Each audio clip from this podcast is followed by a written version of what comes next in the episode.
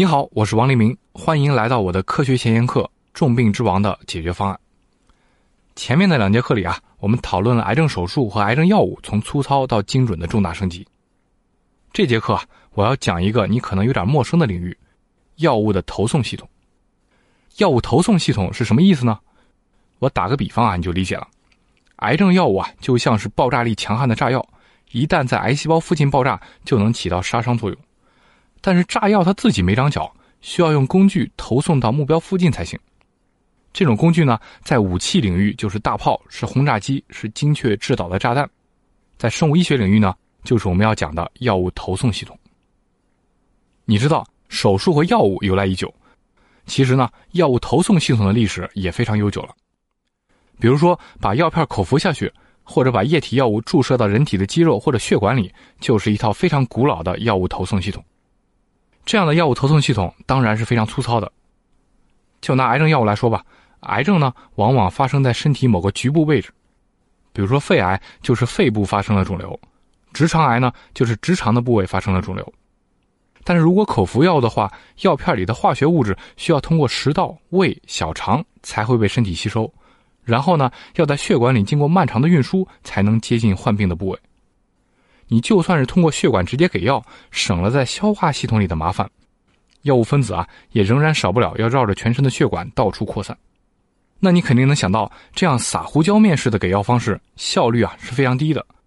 需要吃下去或者注射大量的药物，才能指望在癌症的局部达到足够的剂量。而且啊，对于某些特别封闭的身体器官，比如说大脑。你就算吃下去或者注射大量药物，真正能进去发挥作用的药物也非常少。而反过来呢，如果药吃的太多或者注射的太多，它完全可能会在身体的正常部位也达到很高的浓度，从而误伤正常的身体细胞。这个感觉啊，有点像二战时期用轰炸机来投送炸弹。炸弹本身的威力啊，可能足够了，但是因为扔炸弹的准头往往很差，所以经常需要派大量的飞机才能真正炸到想破坏的军事目标。同时啊，也一定会误伤很多无关的民用目标。在战争领域呢，就因为这个原因，能够精确投放炸药的导弹被发明了出来，并且在过去二三十年的局部战争中被广泛的应用。那么在癌症领域，我们能不能制造出像导弹一样精确的药物投送系统呢？这就是我们这讲要解决的问题。这个难题的解决呢，仍然需要我们在原理上深刻的理解癌症，特别是癌症和正常身体组织之间的区别。在上个世纪八九十年代，人们找到了第一个可以利用的差别，那就是癌症组织周围的血管系统。人体的血管系统呢，是一套由上千亿根血管组成的、接近十万公里总长度的超级工程。但你可能不知道啊，癌细胞周围的血管却是不折不扣的豆腐渣工程。这是怎么回事呢？血管啊，担负着传送氧气、运输营养、排泄废物的职责。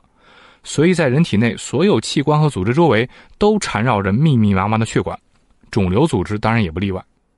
而且啊，因为癌细胞的生长繁殖非常旺盛，它们呢对氧气和营养的需求也特别的高，所以啊，在肿瘤生长的时候，还会同时释放一些促进血管生长的信号，让更多的血管延伸到肿瘤里去，帮助它运输养分、运输氧气、排泄废物。但是呢，这些新长出来的血管长得太快，长得太多。质量就不怎么好，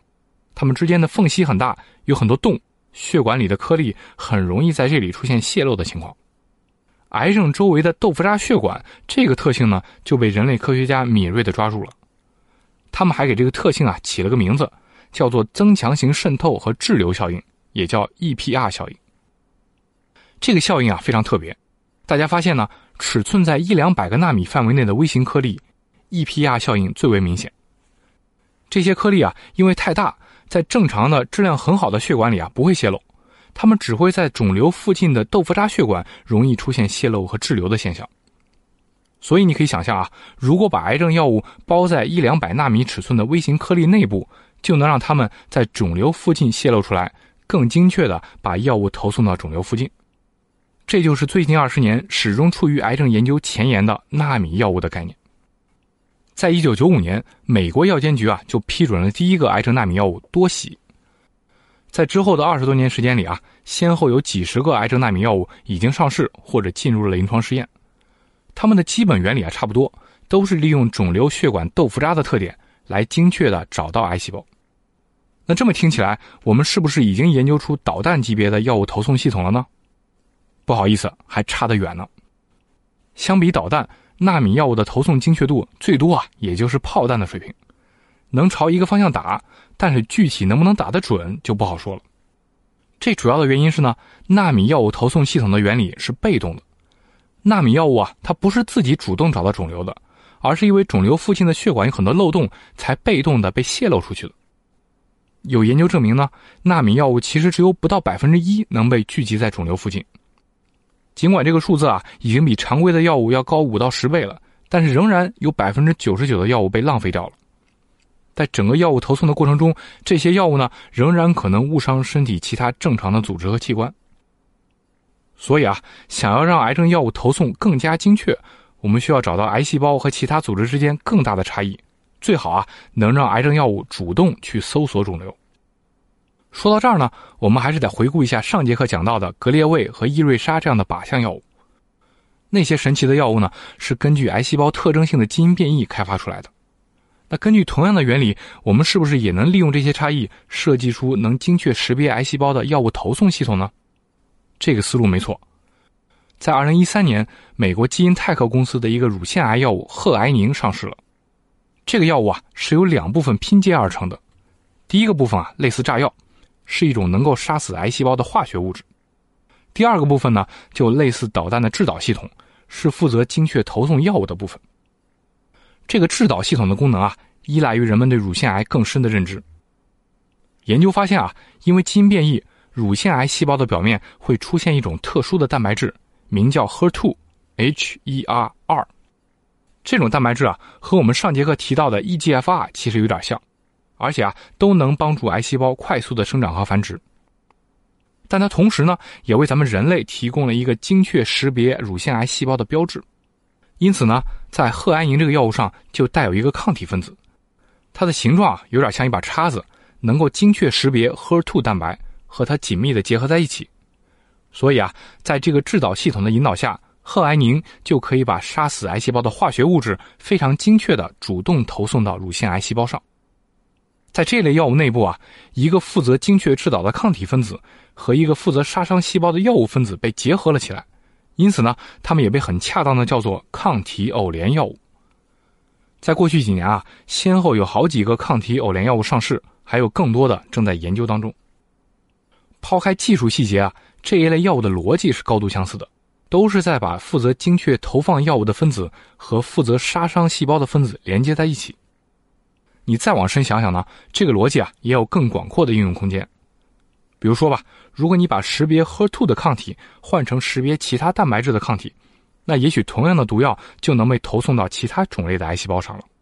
如果啊，你把负责精确识别的抗体分子连接在我们刚刚讨论过的纳米颗粒上。你是不是就能把一整个纳米颗粒都精确的投送到癌细胞上呢？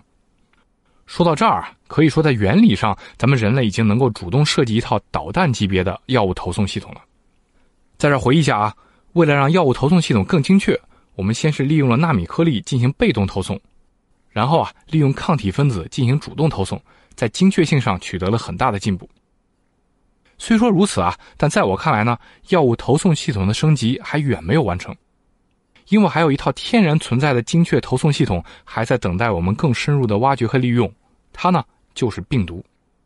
你可能会纳闷啊，病毒和药物投送这俩概念怎么会联系到一起呢？病毒你肯定不陌生，人类世界很多疾病都是病毒导致的，比如流感病毒会导致流感，人类免疫缺陷病毒能导致艾滋病，乙肝病毒能导致乙肝等等。甚至啊，某些癌症本身都和病毒入侵有很大关系。比如说，大多数女性的宫颈癌都是由于人类乳头瘤病毒 HPV 的感染造成的。但是你可能不知道的是，绝大多数病毒都有精确到极致的细胞识别能力。比如说流感病毒，它呢就只会识别人体的呼吸道上皮细胞；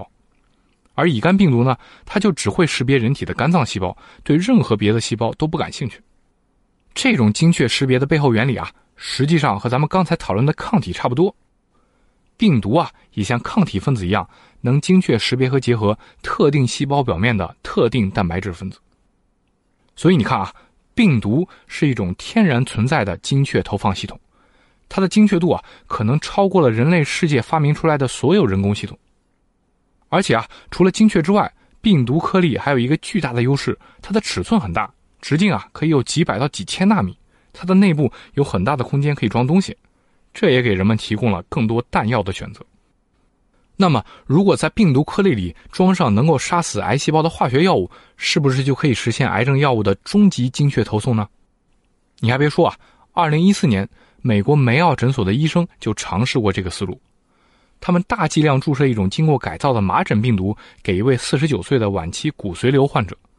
那这些病毒啊，精确的识别和杀死了患者的癌细胞，成功控制了他的病情。在过去几年里，很多研究机构都在尝试更多种类的病毒、更多种类的癌症。当然了，这个概念非常美，但真要想用病毒作为药物投送系统，还是需要克服很多技术障碍的。比如说，你怎么才能保证用作投放系统的病毒本身是无毒无害的呢？比如说，怎么通过改造病毒让它能区分癌细胞和正常细胞呢？再比如说，怎么保证病毒进入人体之后不会引起免疫系统的过激反应呢？但是无论如何啊，在我看来，这些技术问题总是可以得到解决的。只要我们能更好的理解病毒、理解癌细胞，我们就有希望设计出终极的药物精确投放系统来，制造出投放系统中的超级导弹。好了，我们简单小结一下，这一讲呢，我们探讨了药物投送系统是如何从炮弹变成导弹，未来还可能变成超级导弹的。这个难题的解决呢，是通过寻找癌细胞和正常组织的差异。我们第一个找到的差别是癌细胞周围的豆腐渣血管，所以啊，我们就有了被动投送的纳米药物。而第二个找到的差别呢，是癌细胞特征性的基因变异，因此呢，我们有了主动投送的抗体偶联药物。而在未来啊，我们还有一个重大的升级机会，那就是开发利用天然的精确投送系统——病毒。讲到这儿啊，我们第一部分的课程啊也就告一段落了。我们在外科手术、药物开发。药物投送这三个领域都取得了从粗糙到精准的重大升级，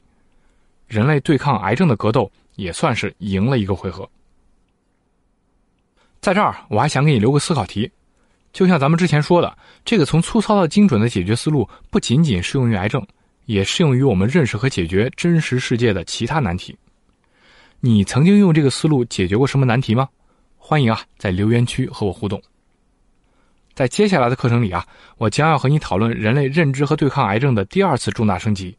从外力到内力。我们下一讲再见。